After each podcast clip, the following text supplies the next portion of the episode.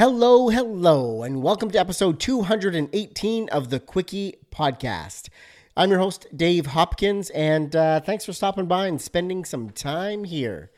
Um, before I introduce today's guest, I wanted to let you know that if you are interested in print design, learning how to design for print, learning how to get started in print design and guide your customer through paper selection and ink specs and finishing specs and all that kind of stuff, head over to printdesignacademy.com. I got a free video series there just to get you started with understanding what's involved with crafting an amazing tactile experience in print for you or for your customers.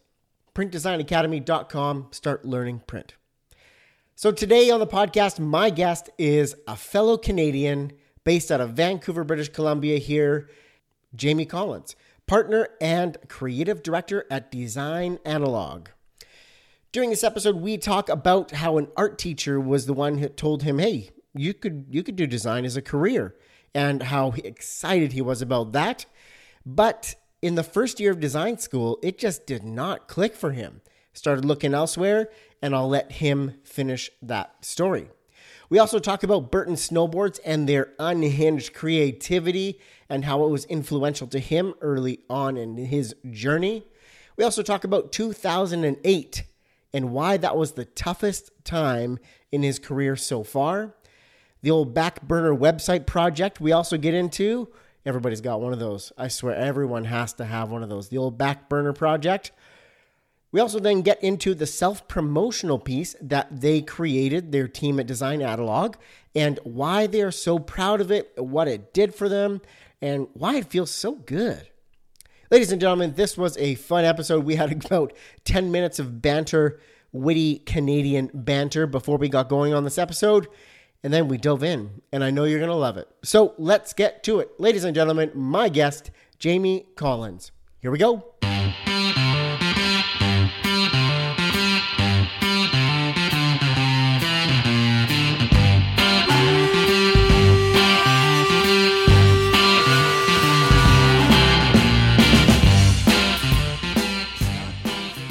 Welcome to the Quickie Podcast, the daily interview show where we talk to graphic designers about their journey to the creative field.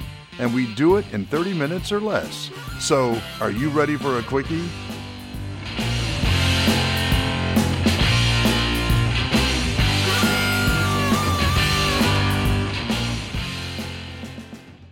Jamie, welcome to the Quickie Podcast. How are you? Very well, thanks. How are you? I'm doing great. Thanks so much for being on the show today. Thank you. I'm stoked to be here. Well, one of the most important questions comes first. Are you ready for a quickie? 100%. Let's do this. Awesome. Well, let's get into the tough stuff. Briefly tell the listeners about yourself. Sure. My name is Jamie Collins. Um, I am partner and creative director at uh, a Vancouver uh, boutique design and branding agency called uh, Analog Design. Our website and our social handles are Design Analog. Um, the uh, the gentleman who owns analogdesign.com wanted way too much money for it, so uh, we're going to roll with that for now until we can make them a better offer. But um, but yeah, so we've been um, in business for about five years and uh, uh, focused mostly on um, uh, four different verticals of design. One of them being residential, one of them being product, uh, one of them being lifestyle, and the other would be corporate. But um, but backing up a little bit and sort of, I guess, digging into um, I guess my my childhood. Um, I'm actually from the other side of Canada, so obviously living in Vancouver, very close to where you are, and um, grew up in a small town in Labrador. And ironically, it was called Labrador City, but it's actually a small town of about of about eight thousand people. Mm-hmm. Um, so grew up there and uh, was pretty deeply entrenched in the sort of snowboard, skateboard cultures at the time, yeah. um, mountain biking, fishing. Is there like a big outdoor scene in Labrador? Absolutely, yeah. It's it's a quite an isolated town. Um, it's actually a mining town, and okay. it, it border it actually borders uh, very closely to Quebec, so it's quite inland. Um, but an amazing place to grow up um, in the middle of nowhere. Pretty harsh winters, but that led to some pretty awesome snowboarding yeah. and skiing and uh, ice fishing and, and sledding and things like that. So pretty great for extracurricular activities and kind of just being outside all the time. Yeah, so the only people that complain about the snow back there is the people who actually don't like those outdoor activities. Exactly. Yeah, yeah. But it's a great it's a great excuse to have a few toys, um, sleds and uh, and snowboards and uh, and anything that keeps you busy because you you do have to keep the body moving when you're outside. And it's funny. I actually came across a post on uh, Facebook the other day, and uh, it was a letter from the school back in the 70s, uh, addressing to all the parents in the town what uh, what the cutoff would be for when school is canceled during the winter temperatures. Mm-hmm. And I believe it was something like minus 75 degrees Celsius with the wind chill. Oh and, my gosh! And, and that that kind of gives you a sense of how um, how pretty nutty it was. Um, but it, it's all about acclimatizing, right? You know, you grow up there for 15 years, and your blood and your body sort of just acclimatized to this type of climate. And uh, I, I have to say, being away from there for almost 20 years now, you really do lose it in a few years. And uh, every time I go back now and visit my sister and my family, it's it's a different story. You're freezing. You're sitting in the living room in your full coat. Oh yeah, absolutely. Yeah, and uh, everyone has automatic starters on their car, um, and it's just it's just a part of the lifestyle. But then on the flip side, the summers are actually pretty great and pretty mm-hmm. temperate and uh, um, awesome for skateboarding and just sort of again just being outside.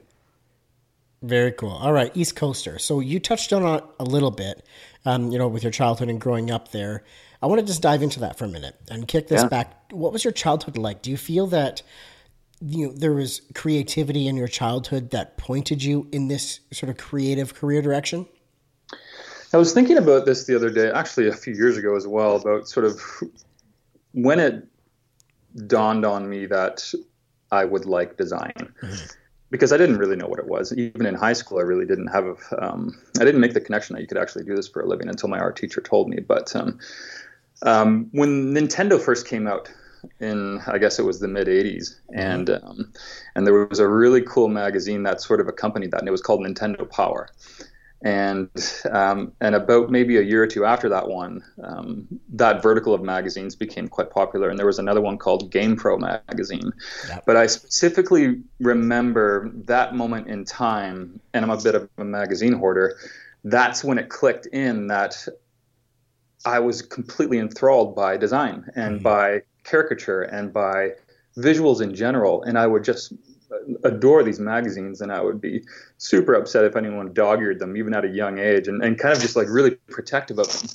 And uh, and I think that's the moment where it really dawned on me that um, there was a visual connection to what you look at, um, whether it be magazines, um, whether it be catalogs. Um, obviously, print was probably the main avenue of mm-hmm. communication back then. So um, it kind of really created um, uh, a lot of fire in me and then um, it never really clicked in that I could do that for a living until my art teacher told me, I believe, grade 11. And um, it was a very small class, and maybe only six or seven of us in the class. And I was never the most phenomenal drawer or the most realist painter. Um, but my art teacher, Mr. Owen, um, and you know, there's certain points in your life where you ping pong, and you really understand um, when someone gives you advice, it really changes your life. Mm-hmm and and one of those first instances was probably Mr. Owens saying, you know, you should check out graphic design. Um, I think you might might enjoy it. And and I had no idea what it was. He gave me a list of colleges and universities that taught it. Um, and I ended up picking a school in Ontario, um, St. Lawrence College yep. Um, in Kingston, because uh, it was close to mountains, and I still wanted to make sure that snowboarding was kind of integrated into the next chapter of my life somehow. Um, but it's kind of funny because growing up snowboarding and skateboarding and adoring all of these brands, DC Shoes and, and Toy Machine and Zero, not really making the connection that someone has to create this stuff and you could actually make a living doing it. Yep. And and then it dawned on me that this could actually be a reality. And um, so I applied to, um, I, I, believe I applied to several colleges. I ended up going to Kingston for St. Lawrence College, and um, and during the first year, um, it was very hands-on, um, very think with your brain first, wh- um, which is what I really appreciate. But um, for some reason, it just wasn't clicking for me in the first year, mm-hmm. and I actually ended up thinking if it was actually for me. It makes and, you question it. Um, it. I totally questioned it, and um, and I just wasn't sure what the path looked like forward. So always being sort of, I guess, a bit of a cartoon drawer as well in my youth. I ended up um, wanting to shift, and I applied to this animation school in Ottawa, which was just a few hours away. And it was a fairly small class, maybe like 30 seats, um, and I was 15th on the waiting list. Didn't end up getting in, and I'm really happy I didn't because I went back to St. Lawrence College, finished the program, and in third year completely fell in love with what this could be and how it could go. Yep. And and I'm so happy that that happened and that I didn't deviate and that I kind of stuck with it because uh, Um, I, I kind of just went from there. That's very cool. So you had mentioned during there that Nintendo Power and GameStop, like those kind of magazines were were sort of the early influences when you started feeling and seeing design. Is there something else, or is it one of those that stands out to you as maybe the most influential design of your life so far? Something that you saw and has just stuck with you since? It's really weird. In GamePro magazine, the authors of all of the articles used to have these little caricature illustrations. Mm-hmm. And those those just melted into my brain and I can still see them to this day. And and for some reason I was just completely um, enamored by how you could do that, how you could recreate someone in cartoon form and just make it so cool and so interesting. And that really stuck in my brain and I still think about that and why why something so insignificant would have such an effect. Um, it was just something really cool at the time. Mm-hmm. So definitely stuck with you. Mm-hmm. And I think that's kind of why I ended up sort of, um, you know, like I, I, was a fairly introverted kid, and I would just sort of spend a lot of my time home um, recreating comic books and redrawing Spider-Man a hundred times and and Thor and all of the characters, and I was 100% happy and, and content doing that. Um, and that part of my artistic sort of, I guess, expression didn't go much further than that because um, um, it didn't turn into an animating career, um, which, like I said, I was really quite happy about because I think I found something that um, that I never really looked back on after finishing design. I, I, knew that this was what I wanted to do for the rest of my life. Mm-hmm. Yeah, that's awesome to make that connection there. Then. Yeah. So, Jamie, who are some of the designers and brands that you look up to and closely follow now, and what is it about them that you like? I always really connected, um, I guess, in my teenage years, I really connected with Burton Snowboards. And it was because they had such an emphasis on creativity. Back then, um, there was this amazing, um, I guess, drive for a lot of snowboard companies and, and even skateboard companies at the time. But, you know, the, the, the massive magazine would come out in August to kick off the year, and every snowboard company would launch their new website, and they would have a new logo and a new look and a new skin, and everything would be new. And it wasn't like today where I think things are a bit more consistent and not recycled every year or sort of not reinvented every year. Mm-hmm. It was completely no holds barred creativity back then, and when that magazine came out and when that Burton website launched every September, it was like Christmas for us, especially in a small town. And and we would just pour over these things and study every detail. But Burton is to me like a true expression of integrating um, sport and spirit and culture into um, a brand, into a sideways brand, and and I think they really help shape the sport and shape a lot of culture outside of the sport. Um, I, there was one point where I took one of the catalog and li- literally wallpapered my entire bedroom with the catalog just because awesome. I was so pumped on all the board designs, all the page designs, all the icons that they would use for everything, and all the photography and how kick-ass it was, and just how expressive it was, and and maybe there was a bit of counterculture to it at that time too, but it just it just felt so cool. And Burton um, I think was one of the first to really celebrate that, and and they would change it every year. And like I said, now it's a bit different. You know, um, most brands will stick to the same corporate logo and sort of um, maybe recreate um, sub brands underneath that. But um, but I just found that so invigorating and so fun and so creative and. Um, to this day, it still inspires me. I have I have almost every Burton catalog on one of my shelves, and still spend time flipping through them because they remind me of always kind of like challenging things, always thinking about things differently, and how you can express a brand in multiple forms mm-hmm. and still still have the same heartbeat, still have the same rhythm, still have the same uh, character and purpose. but recreate that visually. I think today um, brands can sort of, um, I think, pay attention to that a bit more. Um, there is certainly um, for consistency um, today, but I also think um, these new living identity systems and living brand systems and and systems that are malleable and interchangeable are are becoming more important today because of having to remain relevant, mm-hmm. having to inspire, having to instill desire in a brand, and always feel fresh. Definitely. You know, it's funny that you say that about snowboarding and that sort of culture being really, um, you know, inspirational to you at a young age because when I interview designers for the podcast here, it comes up so often that it's skate culture and snowboard culture and just the, you know, they almost like the, the creativity didn't have a lid on it. You know what I mean? Like it could just be creative, it could just be something awesome just because.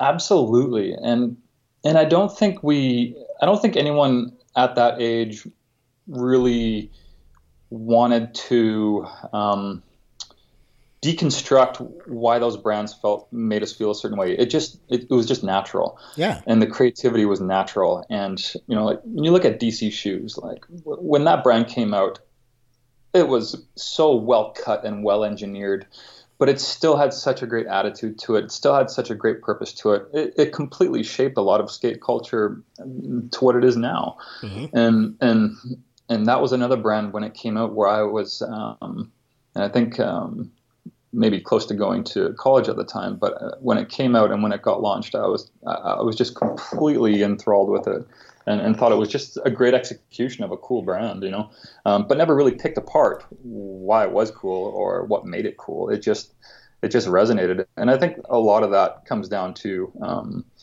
um, the team that certain brands have, the personalities that certain brands have, and how they capture that in video and film, and then pair that with a design language. Um, mm-hmm. It's just yeah, I agree. I mean, it's funny because I grew up in that culture and have sort of progressed into um, a bit more of a refined approach with um, with a lot of the, the, sort of premium residential branding that we do. Um, but I always lean on what I learned in the skateboard and snowboard um, design careers mm-hmm. that I've had to always shake things up a little and always be able to inject a bit of style and a bit of um, unconventional, uh, I guess, design to to to certain to certain styles, um, and, and always kind of just remembering that once you know the rules, you can break them. Exactly, and you know, there's there's design that you can look at and appreciate the the solution that it provided and the work that it did, you know, in that solution.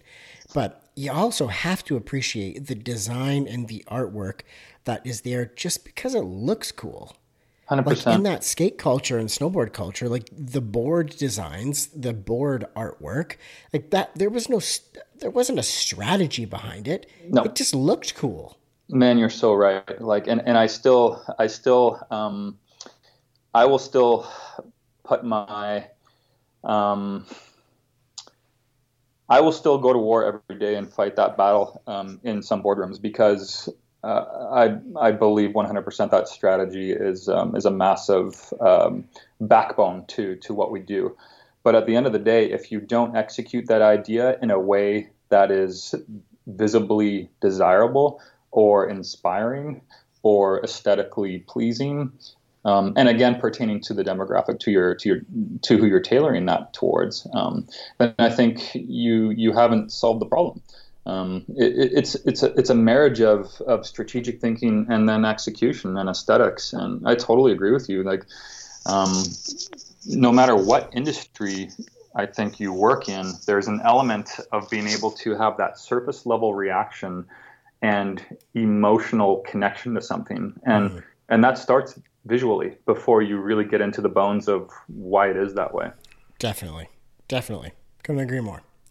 Yeah. Um, so, Jamie, the next few questions I have for you take you down part of your career where you've likely made some mistakes, learned some lessons, and I want to pull those stories out and share those with the listeners. So, what has been the most challenging time in your design career so far? Why was it challenging, and how did you get through it?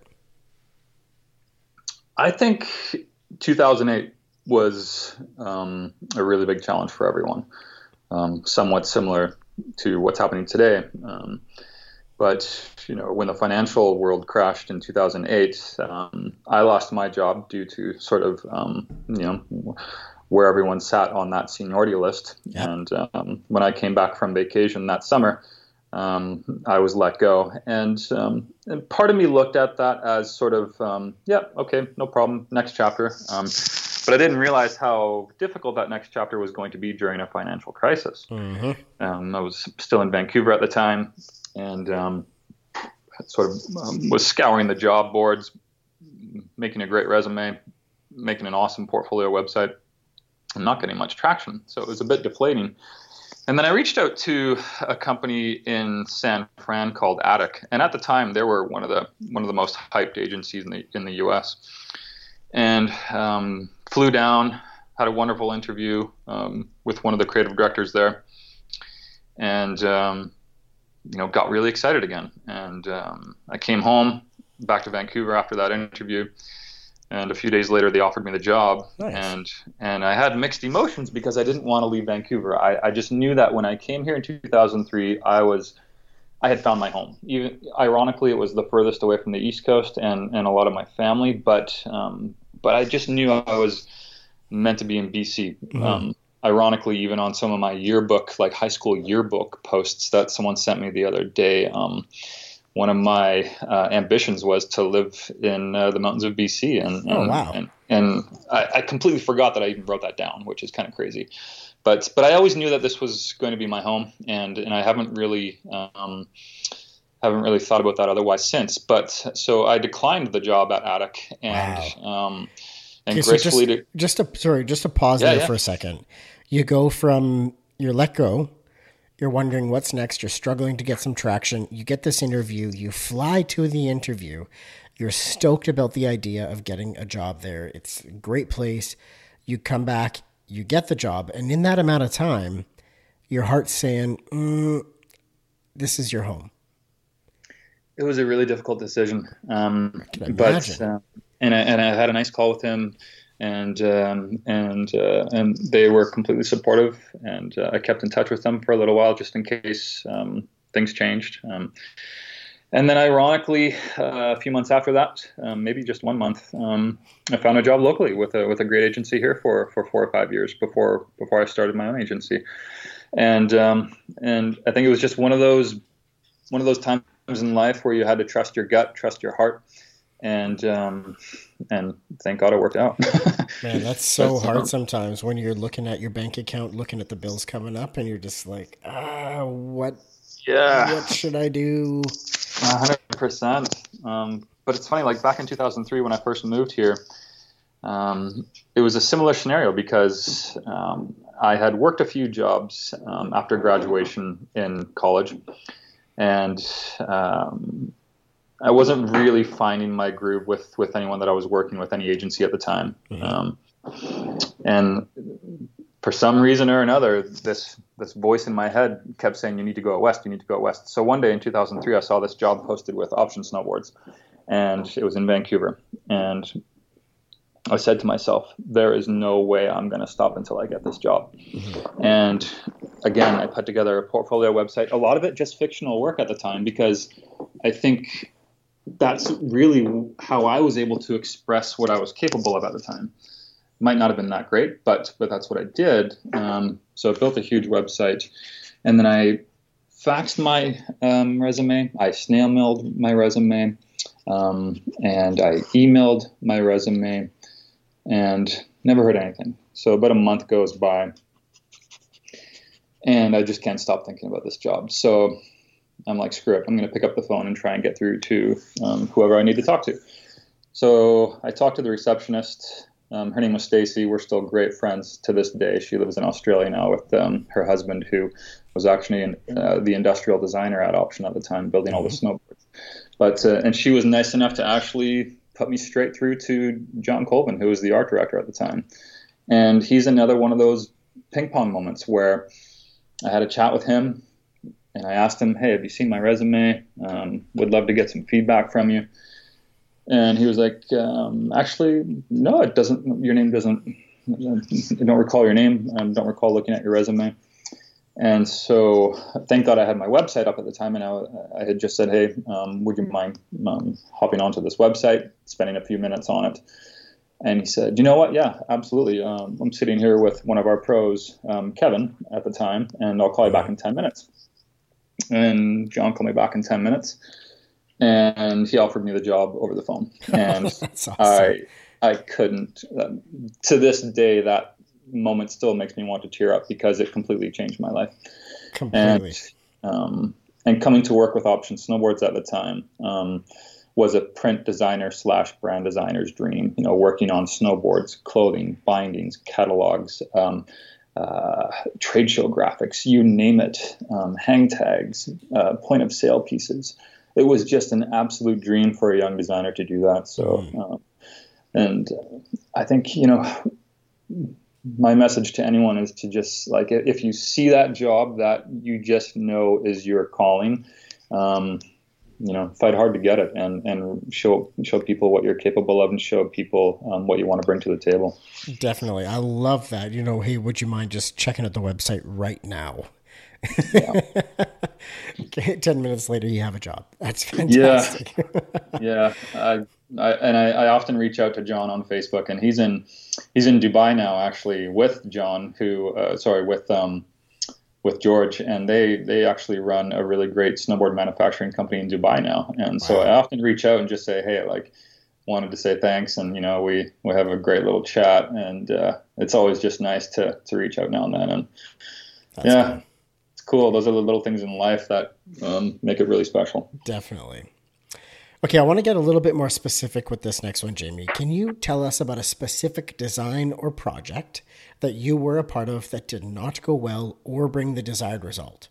What was that like? How did that feel? Can you take us to that story? Yeah. Um, hmm. I don't know if it was the desired feel, but I, I would say one of the most challenging projects we've had um, recently, and I think a lot of designers can can um, can relate to this, is just self promotion. Oh, um, yeah. We've we've had our our new design analog website on the back burner for the better part of a year, and we finally just launched it last week, and it has been, you know, a case of the cobbler's kids have no shoes for the past year because, you know, and and and don't get me wrong, um, being busy with client work is also um, um, a gift, and and we've been really happy and really lucky to be busy. But self promotion and and actually dedicating time to that is a real challenge. Um, so we we finally during the past few months dedicated a lot of long hours and a lot of long days to getting that live, mm-hmm. and um, and we're super proud of it. But I think that's one of the biggest challenges for anyone is to really keep an up to date digital platform. Instagram's a bit easier because it can be a bit more sort of um, you know off the cusp and a bit more reactive and a bit more spontaneous and mm-hmm. fun. Mm-hmm. Um, I think we really wanted to put a lot into this agency website and really explain who we are, really explain our process, and and really um, give a sense of um, the layers that go into creating a brand and the thought that goes into it. And like we talked about um, just a few minutes ago, the aesthetic execution that goes into that. Um, super important. But I, I, think that was one of the biggest challenges, absolutely. Um, we've had, you know, again, knock on wood, a pretty good track record with clients. Um, a lot of great repeat work and people that really trust with what we do. Um, there have been certain clients that have um, walked away, and and I think that's been very amicable and very um, um, very okay with us. Mm-hmm. And, uh, and uh, it's just like any relationship, right? Whether it's personal or business, um, some of them some of them mesh and some of them don't. But we've had a really good track record so far, so we're we're pumped. Good. You know, I'm so glad you brought that up though that the you know, the back burner project is always like this self-promotional stuff. So, you know, the gra- the graphic designer doing great work has, you know, no presence online. The marketing agency that does great work has no w- website up to market itself. Like that's such that's such a true story in so many places.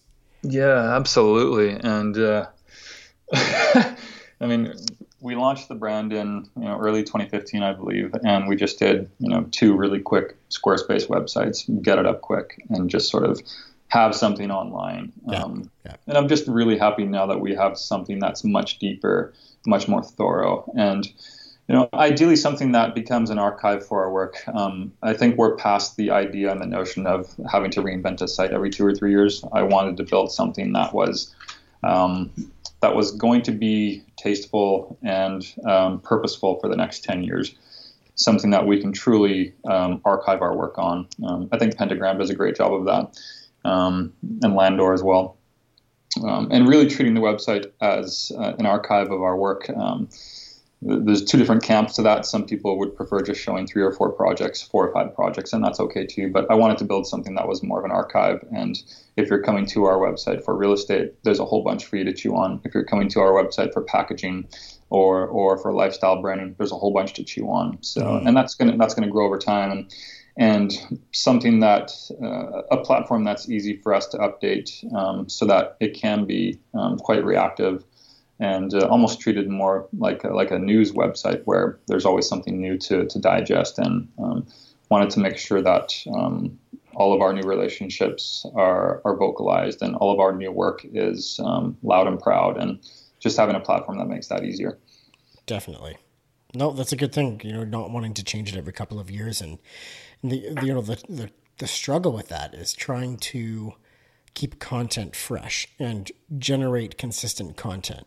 But mm-hmm. if you're sharing the work that you're doing for your clients, that is content, and telling a story behind that work is like the easiest way to keep the website fresh and updated, and continuing to tell creative stories and design stories and design solutions. Yeah, 100%. Absolutely. Perfect. Okay, Jamie, I'm going to turn this bus around here for you. Um, can you tell us about a project that you've been a part of that you are the most proud of? The one that just makes your heart sing? Yeah, we're definitely very proud of all of the work that we do for our clients. But one that really stands out for me was one that we did um, in the fall of 2018, um, almost two years ago. And again, it was a, actually a self promotion piece and um, more of a, a more of a story to tell than anything. But um, we were sitting around at our favorite um, ramen place um, just down the street from the office, um, the analog team, and we were toying around some ideas on what we could create this fall for a holiday gift for our clients, um, just to say thank you, a beautiful thank you gift. And you know, by the time we finished up our lunch, we had a great idea. And um, one of I think one of the topics that was resonating to the top of the news list during that time was just this sense of digital overload and digital detoxing. Um, wellness retreats are becoming a massive, uh, a massive industry, um, a very lucrative industry. Um, people are looking for ways to to really remove themselves um, consciously from from their phones and from their screens. Definitely. And we wanted to tell that story.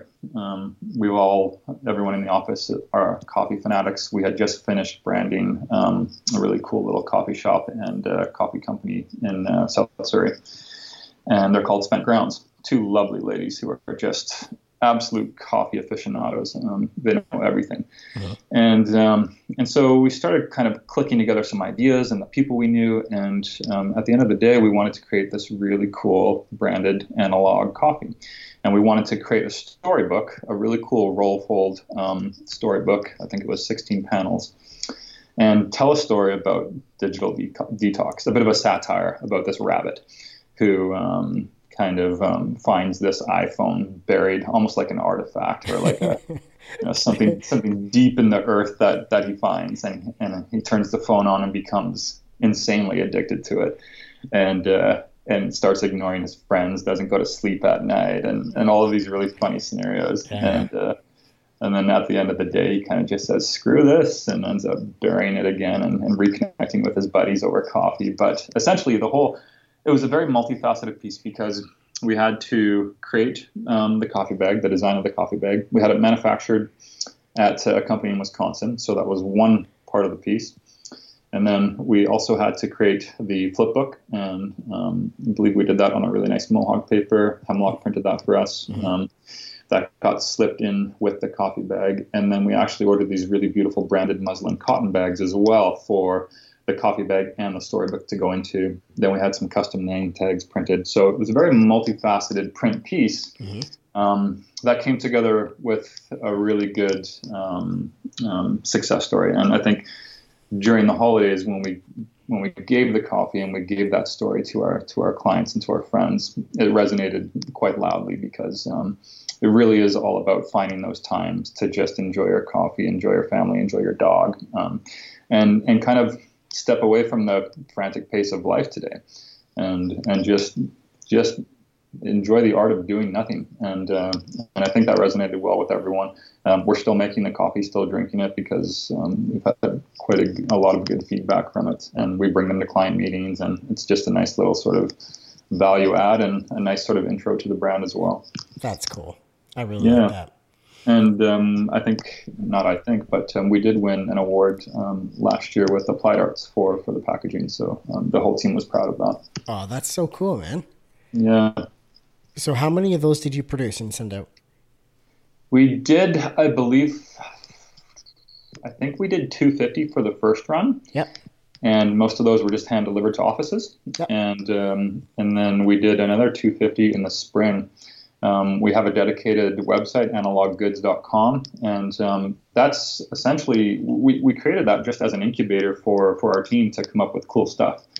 Um, and and if they come to us with a great idea and we think it's worth funding and producing, then we're going to do that. And I think it's just a great outlet for our team to explore ideas um, and um, ideas that are truly crafted. And, and, analog was kind of birthed through that love of, of craftsmanship. Um, everything that we do is extremely detail oriented, uh, extremely focused, and extremely crafted. And we wanted to be able to give our team and our staff an opportunity to um, bring products to life as well. And if it's a great idea, we'll make it happen. That's such a cool idea, having that little incubator over there to sort yeah. of vet ideas, I guess. Yeah, it's just fun, and it's kind of become our like our little tunnel of self promo opportunities. So um, and it's great because most of the time we're quite busy, but then if we have a week or two of downtime, or if the team has little hours here and there of downtime, then the challenge is to think outside of the box and um, you know what could we create next. Mm-hmm. Love it.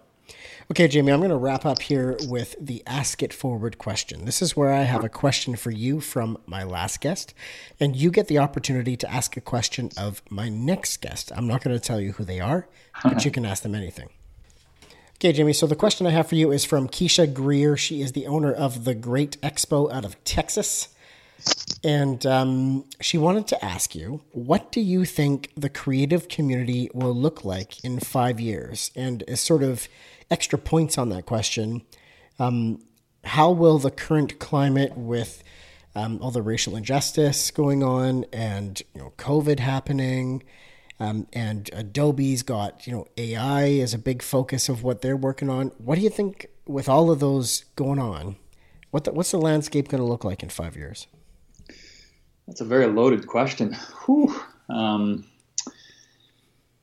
I I tend to be um, I'm almost at a moment in my life where um, I focus on I guess what's worked for us. And I think from an environmental standpoint, I think working in an office um, with a team, I think will always manifest the greatest ideas. I think um, we are certainly leaning to a culture where more people are working from home, um, particularly now.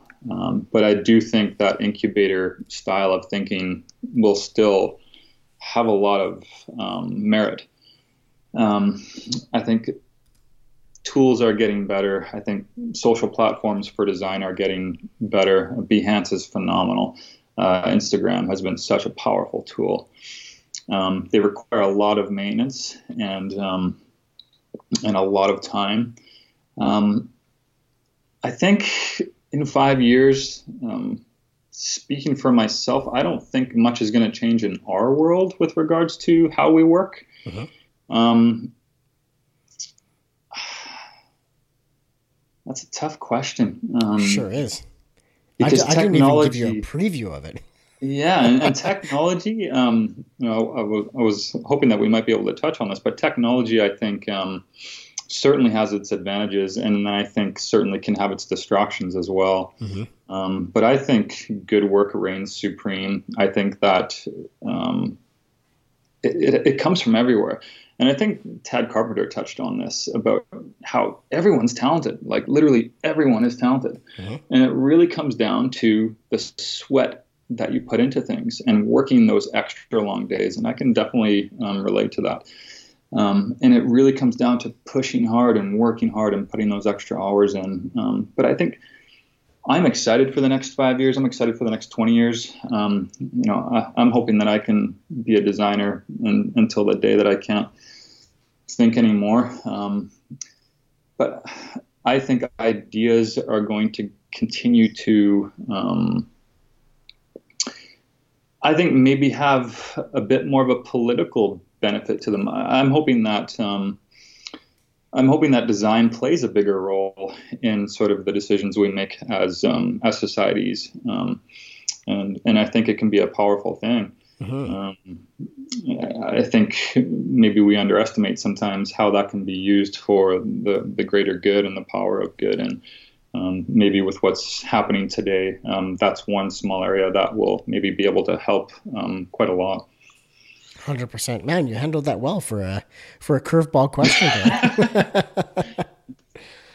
I like it. Well, Jamie, what is the question you would like me to ask the next guest for you? Well, I think I'm, a, I guess, maybe a bit more philosophical, but uh, my question was, what does it mean to live a good life? Oh. And I think everyone has a different definition of that.